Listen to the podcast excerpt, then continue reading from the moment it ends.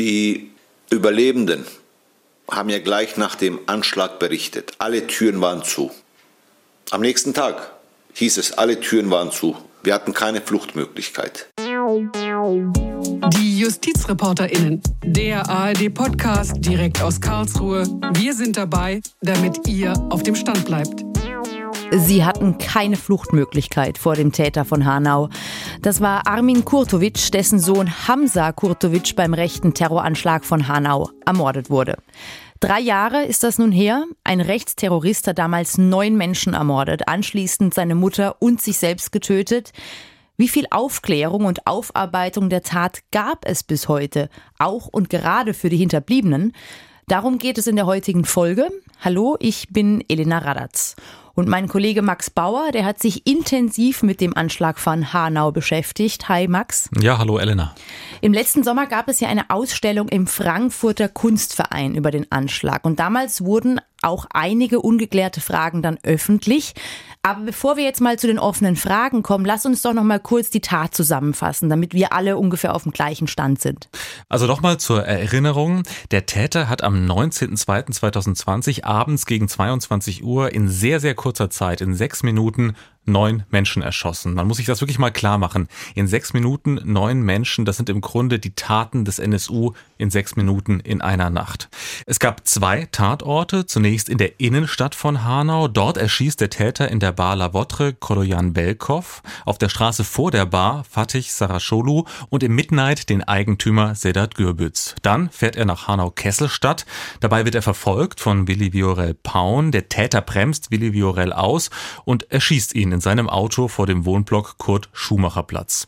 Der Täter geht dann am Kurt Schumacher Platz in einen Kiosk und ermordet Gökhan Gültekin, Mercedes Kirpatsch und Ferhat Unvar. In der direkt anliegenden Arena Bar erschießt er dann Said Nessa Hashemi und Hamza Kurtovic. Egal was wir machen, egal was, es bringt mir meinen Sohn nicht zurück. Aber ich habe noch drei andere Kinder. Und ich möchte nicht, dass diese Fehler, die gemacht wurden, wiederholt werden. Und wenn man das aufarbeitet und daraus Lehren zieht, Lehren zieht, dass so etwas nie wieder passieren kann. Aber es wurden keine Lehren daraus gezogen. Es wurde nichts daraus gelernt und das ist schlimm. Es ist schlimm. Ja, das sagt Armin Kurtovic über die Aufarbeitung des rechten Terroranschlags von Hanau. Aufarbeitung, Lehren aus der Tat ziehen, das ist ja in einem Rechtsstaat in allererster Linie die Aufgabe von Polizei und Justiz. Aber über Polizei und Justiz in Hessen sind die Angehörigen der Opfer des Anschlags letztlich sehr enttäuscht, denn es hat bis heute keinen Prozess gegeben, der hätte aufarbeiten können, was bei Hanau noch so alles im Dunkeln liegt. Ja, und es geht bei diesen offenen Fragen, die wirklich im Dunkeln liegen, vor allem um drei Tatkomplexe. Einmal um den Notruf, der in der Tatnacht teilweise nicht erreichbar war. Dann um den Notausgang am letzten Tatort in der Arena Bar. Dieser Notausgang war mit sehr großer Wahrscheinlichkeit verschlossen, sodass die Barbesucher vor dem Täter nicht aus der Bar flüchten konnten. Und dann gibt's noch das Täterhaus, in das sich der Täter nach der Tat geflüchtet hat. Das wurde dann umstellt vom SEK. Sehr seltsame Dinge kamen davor am Täterhaus. Das SEK hat das Täterhaus erst fünf Stunden nach der Tat gestürmt und es gab zwischendurch auch eine unzureichende Überwachung dieses Täterhauses. Mhm. Es kam später raus, das Täterhaus war eine Stunde lang von der Polizei nicht überwacht, obwohl der Täter drin war. Ein Täter mit 200 Schuss Munition bewaffnet. Ja, wie ging denn die Justiz jetzt letztlich mit diesen ganzen, einer, einer Masse von offenen Fragen um? Also man muss wirklich sagen, es gab keine Ermittlungen zu dem Notruf. Die Ermittlungen zum Notausgang, die wurden eingestellt. Und bei den Ermittlungen zum Vater des Täters, da war im Verdacht, ob er eben in die Taten seines Sohnes eingeweiht war, vielleicht sogar Mittäter war. Auch bei diesen Ermittlungen gegen den Vater des Täters wurden die Ermittlungen eingestellt durch den Generalbundesanwalt. Das Problem bei der ganzen Sache, wir haben es schon angesprochen, es gab wirklich keinen Prozess. Und da ist jetzt die Frage, hat die Justiz versagt? Vor dem Anschlag von Hanau. Ich habe über diese Frage gesprochen mit der Rechtsanwältin Christine Pietschik. Sie hat Überlebende des rechtsterroristischen Anschlags von Hanau anwaltlich vertreten. Und ich habe Christine Pietschik am Anfang unseres Gesprächs gefragt, ob der Anschlag von Hanau nun juristisch aufgearbeitet ist. Es kommt drauf an, aus welcher Perspektive man das sieht. Man kann sich natürlich als Sicherheitsbehörde auf den Standpunkt stellen und sagen, es war relativ früh schon nach dem Anschlag klar, dass es da wahrscheinlich keinen Prozess geben wird, weil der Täter einfach verstorben war. Also er hat sich ja selbst umgebracht. Insofern war schon recht bald die Frage, gibt es da überhaupt eine juristische Aufarbeitung, weil wo kein Täter, da kein Richter schon etwas ist, was relativ schnell klar war.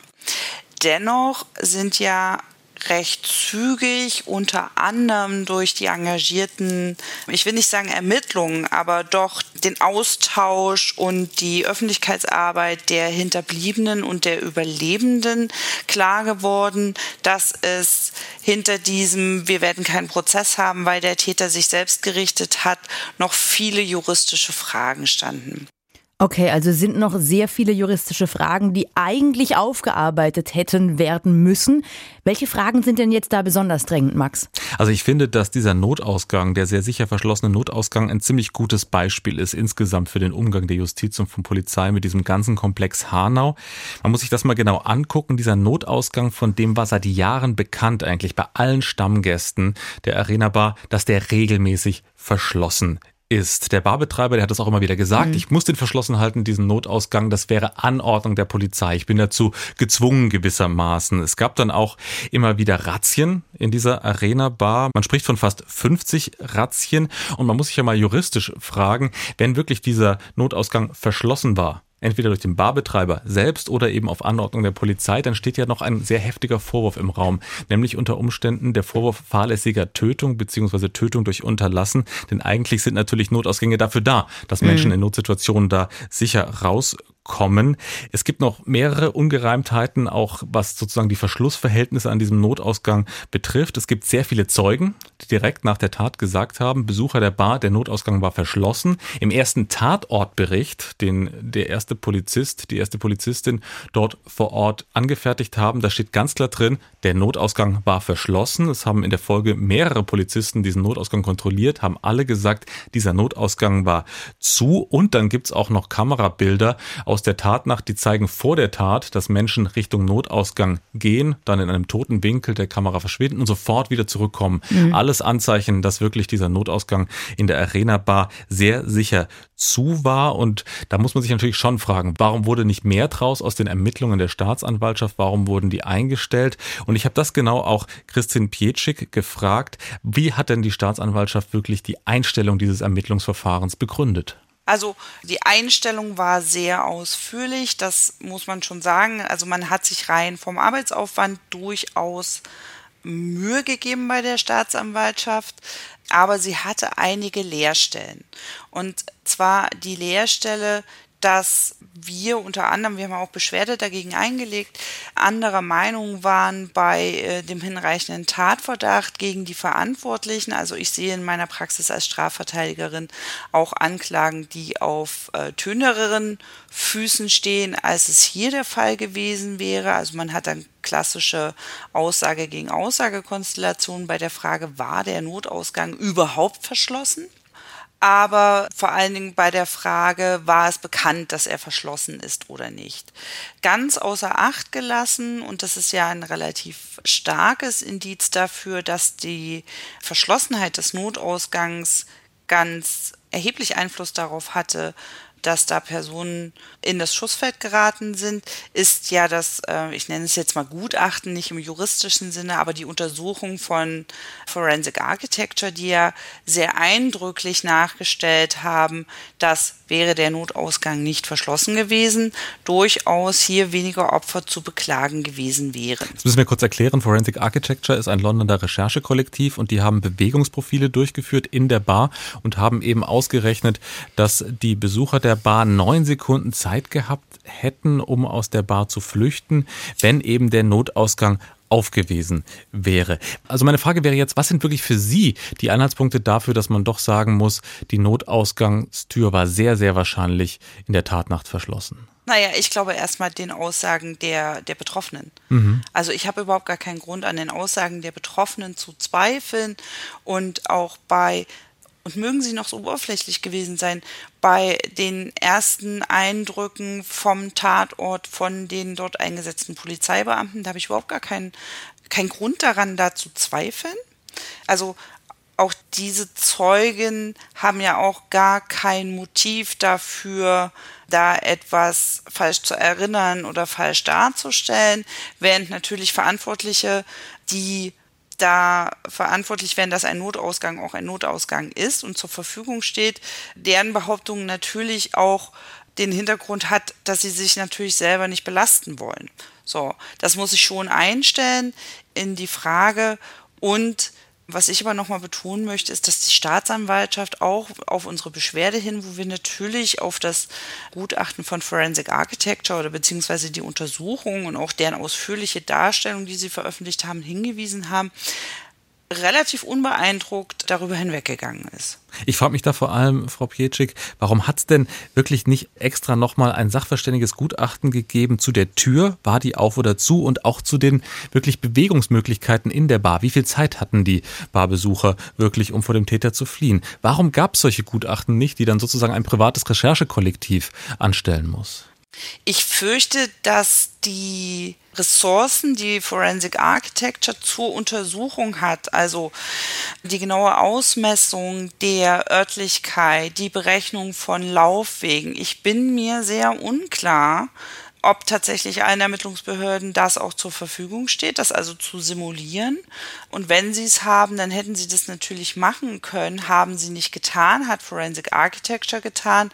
Ich glaube, dass es aber auch ein bisschen Unwillen gibt, sich auf Recherchen von Forensic Architecture zu beziehen. Wir kennen das ja aus dem NSU-Kontext, wo Forensic Architecture auch die Örtlichkeiten und die Sichtrichtung und die Schall- und vor allen Dingen auch die Geruchsausbreitung beim Benutzen einer Schusswaffe nachgestellt haben. Auch das hat ja wenig Beachtung gefunden im NSU-Komplex auf der gerichtlichen Seite.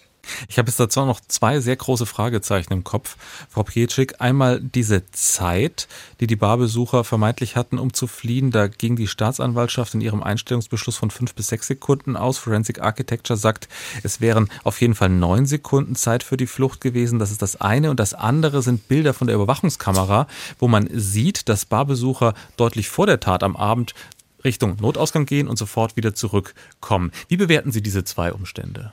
Sie meinen, dass die Staatsanwaltschaft das nicht zum Anlass genommen hat, hier doch vielleicht über eine Anklageerhebung nachzudenken? Ja, genau. Naja, die Staatsanwaltschaft findet ja schon alternative Erklärungswege dafür. Ne? Also sie sagt zum einen, naja, das sind nur drei Sekunden, das wissen wir nicht, ob es tatsächlich ausgereicht hätte. Das ist eine reine Hypothese, der müssen wir uns nicht anschließen. Und diese Überwachungsvideos, auch da findet man natürlich immer alternative Erklärungsmöglichkeiten davon, warum sich Personen, die man dazu nicht, nicht genau befragt oder nicht genau befragen kann, warum sie sich auf dem Video so und so verhalten haben. Da kann man Alternativen finden als Ermittlungsbehörde, um zu sagen, nein, das reicht uns nicht, eine Anklage zu erheben. Wir müssen ja immer davon ausgehen, dass eine Staatsanwaltschaft den Sachverhalt bei der Ermittlungsverfahren abschließenden Entscheidung danach bewertet, ob sie es anklagt oder nicht. Maßgeblich dafür ist, ob sie eine Verurteilung für wahrscheinlicher erachtet als einen Freispruch. Und das ist halt ein Graubereich, wo natürlich den handelnden Staatsanwältinnen immer ein bisschen Ermessensspielraum zukommt. Deswegen gibt es ja die Beschwerdemöglichkeit, dann überprüft die Generalstaatsanwaltschaft diese Entscheidung.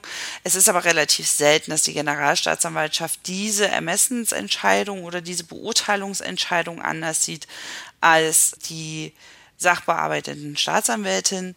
Und das haben sie halt ausgenutzt und haben gesagt, nein, das machen wir nicht und haben die Sache damit zu den Akten gelegt, wo jetzt natürlich der Untersuchungsausschuss diese Akten wieder hervorholt.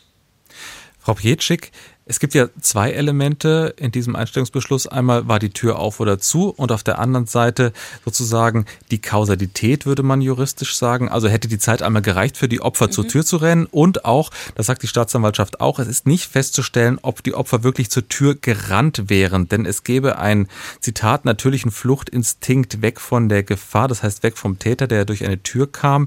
Das sind Argumente der Staatsanwaltschaft, die scheinen mir auf den ersten Blick, ich weiß nicht, wie da Ihr Ihre Expertise und Ihre Einschätzung ist, sehr spekulativ zu sein. Warum spekuliert hier die Staatsanwaltschaft? Also das ist schon sehr schwierig. Wir reden ja hier über ein hypothetisches Geschehen. Ne? Also wären unsere Mandantin zum Notausgang gegangen und wäre dieser offen gewesen, wären sie der Gefahr der Verletzung oder des Todes entronnen. Das ist ja auch die Frage, von der die Staatsanwaltschaft ausgeht. Ich glaube, dass es aber da schon die falsche Frage ist, weil wir gar nicht zu diesen Hypothesen eigentlich kommen, weil die Situation dort ja so war und das schildern auch Personen, die regelmäßig in der Lokalität waren. Es wussten alle, dass dieser Notausgang geschlossen ist, deswegen rennt man da gar nicht hin. Das heißt, die Kausalität fängt eigentlich an einem ganz anderen Ort an, nämlich da, wo man sagt, man hat so ein in Anführungsstrichen Vertrauen darin geschaffen, dass dieser Notausgang geschlossen ist, dass man den Personen in der Lokalität gar keine Möglichkeit gegeben hat, zum Notausgang zu rennen. Und über diese Frage, so lese ich das zumindest, macht sich die Staatsanwaltschaft gar keine Gedanken. Und dann kommt noch ein Punkt hinzu vor dem Untersuchungsausschuss. Da hat ein Staatsanwalt ausgesagt und er wurde dann ein bisschen auf einen Punkt hingewiesen, dass nämlich, wenn die Opfer zum Notausgang gerannt wären, der wirklich tatsächlich verschlossen war, sie nicht hätten rauskommen können und vor dem Zu- Notausgang erschossen worden wären, der Staatsanwalt zugegeben hat, dann hätte er sehr wahrscheinlich Anklage erhoben. Ich frage mich juristisch, was ist der Unterschied zwischen diesen zwei Situationen? Ich renne zu einem Notausgang, der ist zu, ich werde erschossen oder ich weiß, er ist zu und ich renne in die andere Richtung und werde dann erschossen. Was ist da der juristische Unterschied? Der juristische Unterschied ist, dass dann die Verantwortlichkeit der Personen, die dafür verantwortlich zeichnen, dass der Notausgang Notausgang geöffnet sein muss, so augenscheinlich ist, dass man überhaupt nicht mehr das anders interpretieren kann, als dass es da einen kausalen Moment für die Verletzung oder den Tod gibt. Also, wenn mhm. ich vor einer, einer verschlossenen Tür verletzt oder getötet werde, dann gibt es gar keine andere Möglichkeit mehr, als das Hinzutreten dieser verschlossenen Tür kausal für die Verletzung oder die Tötung ist. Dann gibt es halt einen sehr viel engeren, es gibt ihn immer noch, aber es gibt einen sehr viel engeren Beurteilungsspielraum, als wenn wir nur mit diesen Hypothesen und diesen hypothetischen Abläufen der Situation arbeiten. Und ich glaube, deswegen hat der Staatsanwalt, das ist ja eigentlich eine spektakuläre Aussage in einem Untersuchungsausschuss, dass sich ein Staatsanwalt oder eine Staatsanwältin so festlegt und sagt, wenn, dann hätte ich anders entschieden. Aber das geht natürlich auch nur, weil es gar keine anderen juristischen Möglichkeiten mehr gibt, da eine Verantwortlichkeit auszuschließen. Darum geht es ja. Es ist die Verantwortlichkeit von Betreiberinnen und Betreibern von Lokalitäten, dass im Falle einer Gefahr die Menschen möglichst schnell sich in Sicherheit retten können und wenn jemand vor einer verschlossenen Tür an oder erschossen wird, dann gibt es gar keine andere Möglichkeit mehr, als da eine Verantwortlichkeit zu sehen. Das ist aber eine völlig andere Situation als die, die wir hier haben. Und da wäre die Frage oder da ist die Frage gewesen, muss man die Verantwortlichkeit nicht genauso beurteilen, wenn ich die Lokalität so betreibe, dass jeder weiß, dass dieser Notausgang verschlossen ist? Jetzt gibt es noch einen anderen Moment, Frau Pietschik, nämlich den Verdacht, dass es nicht nur die Verantwortlichkeit des Barbetreibers war, dass dieser Notausgang sehr wahrscheinlich zu war, sondern dass es sogar Anordnung der Polizei war, den Notausgang zu verschließen. Was spricht für diesen Verdacht? Also für diesen Verdacht gibt es ja keine, sage ich jetzt mal, behördlichen Belege also es wäre auch sehr, sehr ungewöhnlich, dass es eine Anordnung gibt der Polizei, die schriftlich niedergelegt ist, die sagt, mhm. verschließt diesen Notausgang aus was für Gründen auch immer.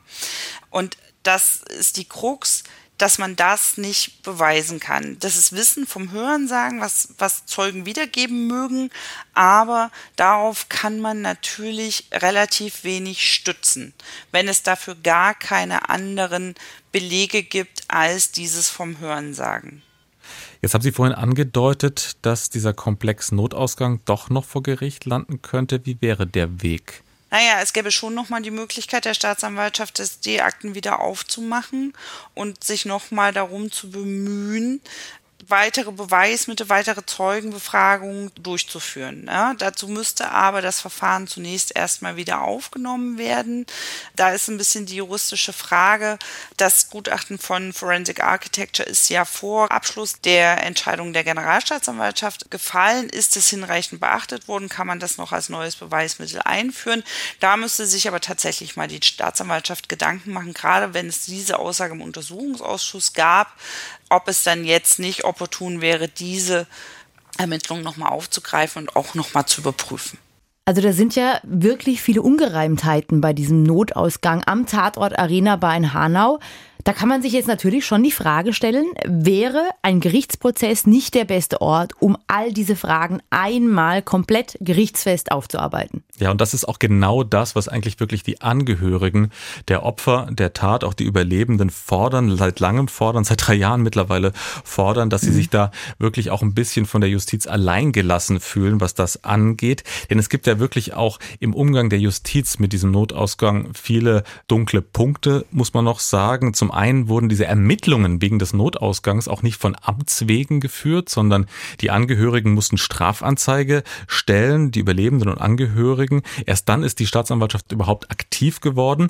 Das ist ja wirklich irritierend, muss man sagen. Es gab zwei Tote in der Arena Bar und es gibt den begründeten Verdacht, dass es Verantwortliche dafür gab, dass der Notausgang zu war. Einmal dem Barbetreiber, der den Notausgang sehr wahrscheinlich verschlossen hat und dass dieser Notausgang auch wirklich wahrscheinlich zu war. Davon gehen zum Beispiel auch mittlerweile die Parteien im hessischen Untersuchungsausschuss zum Hanau-Anschlag aus. Und dann ist da noch die zweite Ebene, nämlich die Polizei. Der Barbetreiber hat immer gesagt, er hat das auf Anordnung der Polizei hin verschlossen. Und der Hintergrund soll da gewesen sein, dass die Polizei oft Razzien eben durchgeführt hat in der Arena Bar und da war es eben für die Polizei sehr günstig, einen verschlossenen Notausgang zu haben, denn mhm. durch einen solchen hätten Menschen nicht fliehen können. Armin Kurtovic, dessen Sohn Hamza in der Arena Bar gestorben ist, der geht sogar noch einen Schritt weiter und der sagt eben, dass es Zeugen gebe dafür, dass wirklich die Polizei das Verschließen dieses Notausgangs angeordnet hat. Ja, diese Zeugen gibt's und nicht nur einen die gibt es und selbst der Barbetreiber hat das den Leuten gesagt, als sie ihn gefragt haben, wieso ist da hinten abgeschlossen? Ich muss es machen, Anordnung der Polizei. Was braucht man noch? Was braucht man bitte noch? Diese Frage stellt Armin Kurtovic, der Vater von Hamza Kurtovic, erschossen in der Arena Bar am 19.02.2020. Also möglicherweise gibt's doch eben Behördenverantwortlichkeit für diesen verschlossenen Notausgang. Dann sind da die Zeugen zum Notausgang, die nicht alle befragt worden sind. Dann gibt es noch, wie gesagt, dieses Gutachten von Forensic Architecture. Dieses Gutachten, das besagt, dass bei einem offenen Notausgang die meisten Barbesucher hätten vor dem Täter aus der Bar fliehen können. Und das sind sind ja wirklich alles Tatumstände, tatsächliche Anhaltspunkte, könnte man juristisch sagen, die eben ein neues Ermittlungsverfahren und am besten eben auch einen Strafprozess wegen mhm. fahrlässiger Tötung wegen des verschlossenen Notausganges nach sich ziehen sollten. Und das wäre auch sicher ein wichtiges juristisches Zeichen, finde ich. Also die Justiz könnte definitiv noch etwas beitragen zur Aufarbeitung des Anschlags von Hanau, meinst du? Lass uns doch auch mal die Rolle der Bundesanwaltschaft anschauen. Die hatten ja nach der Tat direkt auch ermittelt. Da ging es vor allem aber um den Vater des Täters und um mögliche Mittäter. Dieses Ermittlungsverfahren, das wurde jetzt allerdings auch Ende 2021 eingestellt, aber der Generalbundesanwalt, der war danach auch noch im Gespräch, ne? Zuletzt wieder in diesem Jahr. Worum ging es da denn? Da ging es darum, dass der Generalbundesanwalt vom Untersuchungsausschuss in Hessen verklagt worden war. Ein ziemlich einzigartiger mhm. Vorgang, muss man sagen. Da geht es um geschwärzte Akten. Der Generalbundesanwalt hat gewisse Akten, da geht es vor allem um Obduktionsberichte über die Opfer, aber auch den Täter. Die hat er nur geschwärzt an den Untersuchungsausschuss weitergegeben. Man spricht von ungefähr 80 Aktenordnern, mhm. wo Dinge eben geschwärzt wurden. Und da hat der Untersuchungsausschuss geklagt, hat Recht bekommen und jetzt hat der Generalbundesanwalt mittlerweile wohl auch schon diese Akten Akten ungeschwärzt herausgegeben.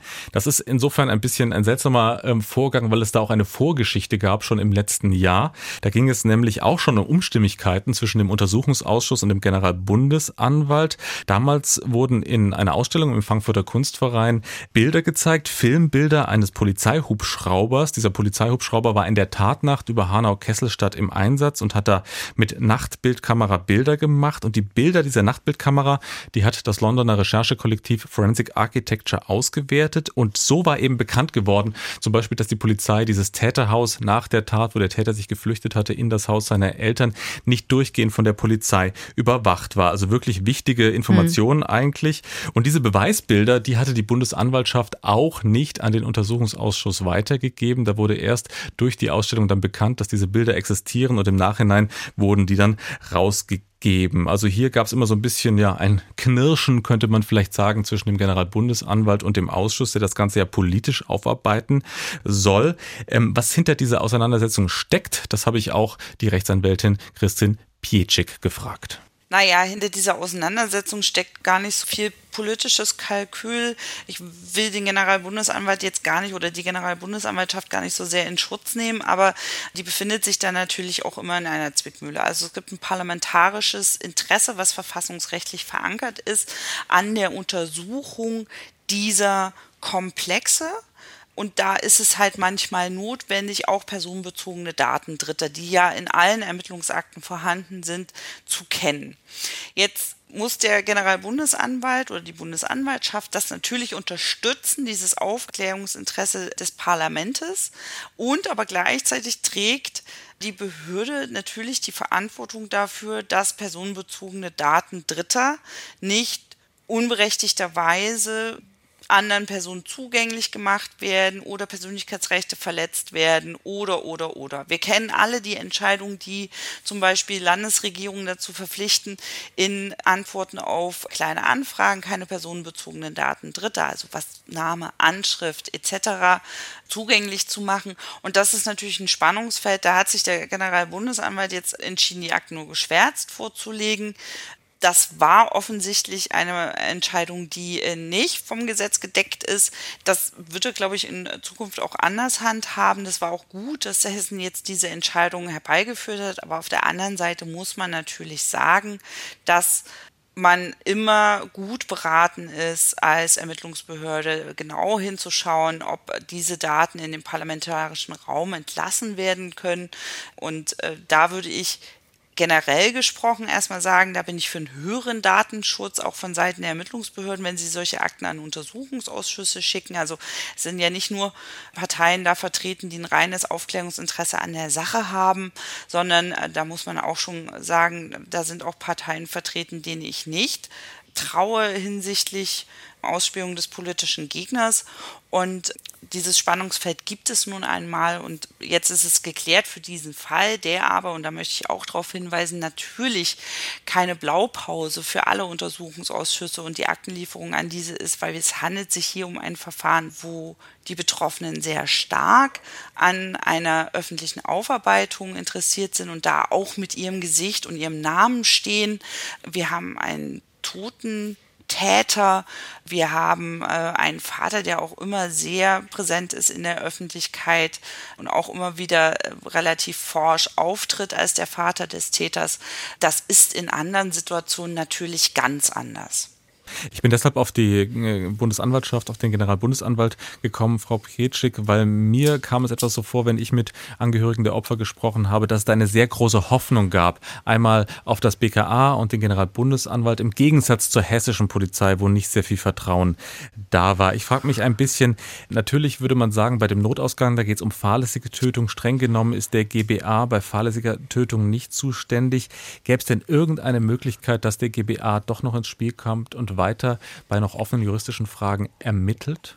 Ja, es gibt aber schon eine sogenannte Evokationsmöglichkeit. Also der Generalbundesanwalt kann bestimmte Verfahren unter engen Voraussetzungen an sich ziehen. Ich glaube, dass hier ein an sich ziehen des Verfahrens, sage ich jetzt mal komplex Notausgang durchaus möglich gewesen wäre, aufgrund der engen Verzahnung zu dem Ermittlungsverfahren hinsichtlich der, der Morde, was mhm. ja der Generalbundesanwalt geführt hat.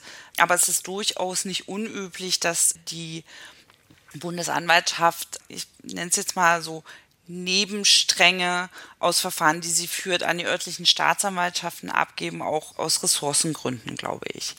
Was ich total nachvollziehen kann, ist das Misstrauen der Betroffenen, der Hinterbliebenen gegen die hessische Polizei. Und es macht sich ja nicht nur daran fest, wie Betroffene und Hinterbliebene am Tattag und danach behandelt worden sind. Wir erinnern uns an die Gefährderansprachen gegen die Hinterbliebenen und der Umgang mit den Betroffenen genau nach der Tat, also das Wegschicken zur Polizeiwache, der unsensible Umgang mit tief traumatisierten Menschen, das kann ich total nachvollziehen, aber das liegt leider nicht in der Entscheidungsgewalt von uns allen, wer dieses Verfahren führt. Soweit also die Rechtsanwältin Christine Pietschik, die die Überlebenden des Anschlages von Hanau vertreten hat. Die Enttäuschung darüber, dass die Ermittlungen der Staatsanwaltschaften und auch des Generalbundesanwaltes keine juristischen Konsequenzen hatten, diese Enttäuschung, die kann man schon sehr gut nachvollziehen, vor allem aber, wenn man bedenkt, welche Rolle der Vater des Täters im Stadtteil Hanau-Kesselstadt wo sechs der neun Opfer starben, tatsächlich spielt. Ja, diese Rolle des Vaters, die ist wirklich auch skurril, muss man sagen, denn der wohnt immer noch hm. vor Ort in Hanau-Kesselstadt. Das sind wenige Gehminuten wirklich vom letzten Tatort von der Arena Bar entfernt.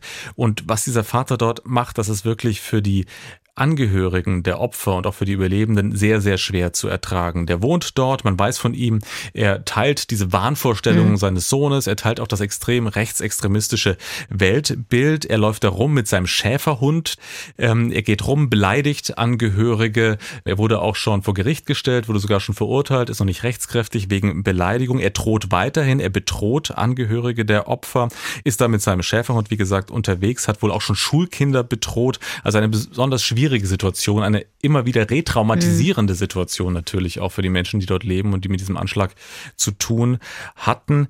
Was nun geschehen muss im Hinblick auf den Vater, auch das habe ich die Anwältin Christine Pietschik gefragt. Also ich glaube, dass es hier einfach eine engmaschige, naja, ich will es nicht Kontrolle nennen, aber äh, zumindest eine, eine engmaschige Betreuung der Hinterbliebenen und der Betroffenen des Anschlags geben muss. Es muss ein vertrauensvolles Verhältnis aufgebaut werden zwischen den Betroffenen und Hinterbliebenen und der Polizei, dass diese sich in der Lage fühlen, wenn der Vater ihnen gegenüber aggressiv auftritt, da auch sofort Hilfe zu erlangen. Und dann ist es halt einfach klassische Polizeiarbeit, also einfach das Präsenz zeigen, das sensibel sein für Situationen, die entstehen und die Betroffenen und die Hinterbliebenen unter Druck setzen von Seiten des Vaters einfach zu vermeiden. Also einfach da sein und das auch nicht abtun und das nicht, wie soll ich das sagen, also auch unter dem Aspekt, was diesen Menschen widerfahren ist und welcher Schmerz, welche Verunsicherung, welches Leid hinter diesen drei Jahren andauernden Kämpfen der Aufarbeitung steht, das einzubeziehen in äh, die Bewertung der Lage, was der Vater bei diesen Menschen auslösen kann. Also es ist halt etwas anderes, ob der Vater zu jemandem geht, der dort überhaupt nicht betroffen ist und den anpöbelt, als hypothetisches Beispiel, oder ob er das bei der Mutter eines Verstorbenen tut. Das ist halt etwas anderes. Und auch hier wäre man wahrscheinlich gut beraten, sich in den Strafverfahren mal sehr genau anzugucken, warum passiert es immer wieder? Warum tut der Vater das? Was steht dahinter? Und da haben die Strafverfolgungsbehörden und auch die Polizei durchaus handhabbare Mittel, so etwas zu unterbinden. Das funktioniert bei anderen Sachen auch, aber wir sehen immer wieder, dass es bei dem Schutz von Betroffenen, gerade von rechten Straftaten, denen immer wieder nachgestellt wird, nicht das volle Potpourri ausgeschöpft wird, was man da ausschöpfen kann, auch an Gefahrenabwehrmaßnahmen der Polizei, genauso wie wir das bei Gewaltschutzverfahren sehen, bei Nachstellung von Männern gegenüber Frauen, da wird halt einfach nicht entschieden und langatmig genug reagiert. Das ist natürlich eine Ressourcenbindung, die die Polizei da hat, aber ich glaube, diese Ressourcenbindung muss man einfach machen. Dafür ist genug schiefgelaufen und das ist noch untertrieben in dem gesamten Komplex. Das meint die Anwältin Christine Pietschik über das, was Behörden unbedingt tun müssten, um die Angehörigen der Opfer und die Überlebenden heute vor dem Vater eines rechtsterroristischen Täters zu schützen. Eines Menschen, der offenbar ja die rechtsextreme Einstellung seines Sohnes teilt. Im Bücherregal der Familie, da standen laut Ermittlungsakten und stehen wahrscheinlich immer noch die Reden von Adolf Hitler. Das ist tatsächlich sehr erschreckend. Wie die Tat in die Gegenwart auch hineinreicht, das zeigt ja sich auch an dieser skurrilen Figur, wenn man sie überhaupt skurril oder nicht viel mehr auch äh, furchtbar nennen kann. Äh, von der man ja auch nicht genau weiß, wie sehr er in der rechtsextremistischen Szene vernetzt ist. Ne? Mhm. Du hast dich intensiv beschäftigt mit Hanau. Was für ein Fazit ziehst du für dich denn, was die juristische Aufarbeitung angeht? Ja, was die juristische Aufarbeitung angeht, da will ich erstmal noch kurz Christine Pietschik zu Wort kommen lassen, was sie meint. Ich glaube, und äh, das ist natürlich sehr schmerzlich, das aus einer juristischen Perspektive so zu konstatieren ist, die juristischen Mittel haben wir ausgeschöpft für also alle Kolleginnen und Kollegen, die sich da sehr engagiert um die betroffenen Hinterbliebenen gekümmert haben. Das ist vorbei. Jetzt muss es einen Willen zur Aufklärung der Leerstellen von anderer Seite geben. Also wir haben die Mittel ausgeschöpft, die uns das Gesetz gibt. Es liegt jetzt tatsächlich der Ball bei der Politik und der Gesellschaft, diesen Anschlag nochmal aufzuarbeiten, weil, und das muss man nochmal ganz klar sagen, dieser Anschlag ist kein juristisches Problem, sondern er ist vor allen Dingen ein gesellschaftliches Problem, weil wir uns um die Verhältnisse kümmern müssen, die diesen Anschlag ermöglicht haben, die dazu geführt haben, dass diese Person Waffen haben konnte, dass diese Person die Theorien und Gedanken und Weltbilder verbreiten und vertreten konnte, bis er sich ermächtigt gefühlt hat, diesen Anschlag zu begehen. Also das Juristische ist das Feuerlöschen, nachdem es passiert ist. Jetzt ist es, glaube ich, daran, erstens die Folgen für die Hinterbliebenen und die Betroffenen der Tat abzumildern und dafür zu sorgen, dass es nicht mehr passiert. Soweit die Rechtsanwältin Christine Pietschik, die Überlebende des rechtsterroristischen Anschlags von Hanau vertreten hat. Du hast mich nach meinem Fazit gefragt, Elena. Ich glaube, ich würde da ein bisschen den Schwerpunkt anders setzen. Ich würde doch sagen, dass die Justiz da in der Pflicht ist, was Hanau betrifft, zumindest beim komplexen Notausgang, da wäre es ganz wichtig, dass es wirklich eigentlich einen Strafprozess gibt, meine ich. Denn es gibt ja wirklich auch Aspekte, die bisher nicht in den Einstellungsbeschlüssen stehen und es gibt wirklich Fragen, die meiner Ansicht nach noch nicht ausermittelt mhm. sind. Da ist einmal dieses Bewegungsgutachten von Forensic Architecture, die da rausbekommen haben, die Barbesucher hatten wirklich neun Sekunden Zeit, um vom Täter zu fliehen. Das hätte für die meisten gereicht, wirklich durch einen offenen Notausgang mhm. auch ins Freie zu flüchten. Das ist ein wichtiger Punkt. Und dann ist da eben noch die zweite Frage, gibt es vielleicht nicht doch Zeugen, die irgendwas sagen können über eine mögliche Anordnung der Polizei, dass dieser Notausgang ähm, verschlossen war? Also wirklich noch offene Fragen, die am besten wirklich ja in einem Strafprozess zu klären sind, wo auch ein Strafprozess einfach wahrscheinlich die am meisten befriedenste Funktion hat. Und es gibt da ja so ein Bild aus einem alten Gerichtsfilm, was mir immer wieder vor Augen kommt. Der Film heißt Anatomie eines Mordes und da ist eben ein engagierter Strafverteidiger zugange und der möchte unbedingt einen gewissen Aspekt ansprechen, plädiert dann an den Richter, dass er doch eine Frage stellen können muss an einen Zeugen und er benutzt da dieses Bild, er möchte wirklich in den Apfel reinschneiden, um zum Kern der Sache zu kommen. Und das ist so ein bisschen das Problem, glaube ich, was ich hier sehe bei diesem ganzen Komplex rechter Anschlag von Hanau. Es wurde eigentlich nicht in den Apfel reingeschnitten und das müsste, finde ich, wirklich sein. Und es kommt noch was Zweites hinzu, was ich besonders ganz wichtig finde. Wenn es wirklich so sein sollte, dass es dann doch nicht zu einer wirklich juristischen Aufarbeitung kommt, dann ist natürlich umso mehr der Untersuchungsausschuss des Hessischen Landtages gefragt. Da ist nämlich wirklich ganz wichtig, dass jetzt, ja, die PolitikerInnen ihren Job machen und da wirklich dann für die Angehörigen mhm. und Überlebenden wirklich die Dinge herausbekommen, die noch offen sind. Man muss natürlich auch sagen, die Angehörigen haben auch mit dem Untersuchungsausschuss da sehr, sehr unterschiedliche Erfahrungen gemacht. Die einen sind bemüht, die anderen mehr, die anderen weniger und die einen gar nicht. Aber die Wahrheit muss auf den Tisch. Es heißt ja Untersuchung. Untersuchung, Aufklärung, nicht Abwicklung. Ja, das kann man sehr gut verstehen. Und mit diesem wichtigen Appell von Armin Kurtovic, dem Vater eines der Opfer vom Anschlag von Hanau, geht jetzt dieser Podcast zu Ende. Vielen lieben Dank, Max, dass du dich da auch nochmal sehr intensiv mit der Materie befasst hast, mit dieser Tat, drei Jahre jetzt später. Schreibt uns gerne, wenn ihr Anregungen habt oder Kritik an diesem Podcast oder an anderen Folgen von Die Justizreporterinnen oder gerne auch natürlich jederzeit eure Themenvorschläge an folgende E-Mail-Adresse justizreporterinnen.swr.de Mein Name ist Elena Radatz und ich sage nochmal Danke an meinen Kollegen Max Bauer. Ja, danke Elena, auch von mir. Und ich möchte euch noch aufmerksam machen auf einen anderen Podcast, der sich mit dem Anschlag von Hanau beschäftigt. Das ist der Podcast von SWR 2. Was geht, was bleibt, heißt er. Wegsehen zu können ist ein Privileg. Das meint der Autor Dennis Utlu dort in diesem Podcast. Und ganz besonders hörenswert finde ich auch persönlich die mehrteilige Feature-Serie Die Lücke von Hanau, ebenfalls von SWR 2 und überall zu hören, wo es Podcasts gibt. Ja, das war's von uns an dieser Stelle. Bis bald und danke, dass ihr dabei wart.